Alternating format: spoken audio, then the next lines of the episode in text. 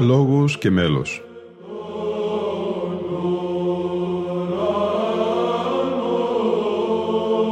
Προσεγγίσεις στη μυσταγωγία της ψαλτικής τέχνης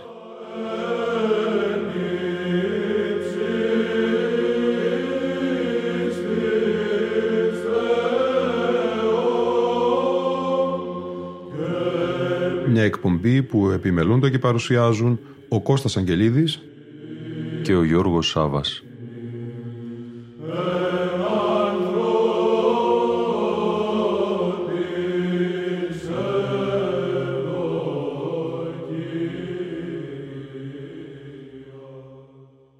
Αγαπητοί φίλοι ακροατές και φίλες ακροάτριες, στη σημερινή αλλά και στην επόμενη εκπομπή μας θα μεταφερθούμε στην Ιερά Μονή Ξενοφόντος, στο Άγιο Όρος, για να ζήσουμε ιστορικές στιγμές, την πανηγυρική ατμόσφαιρα του 1998.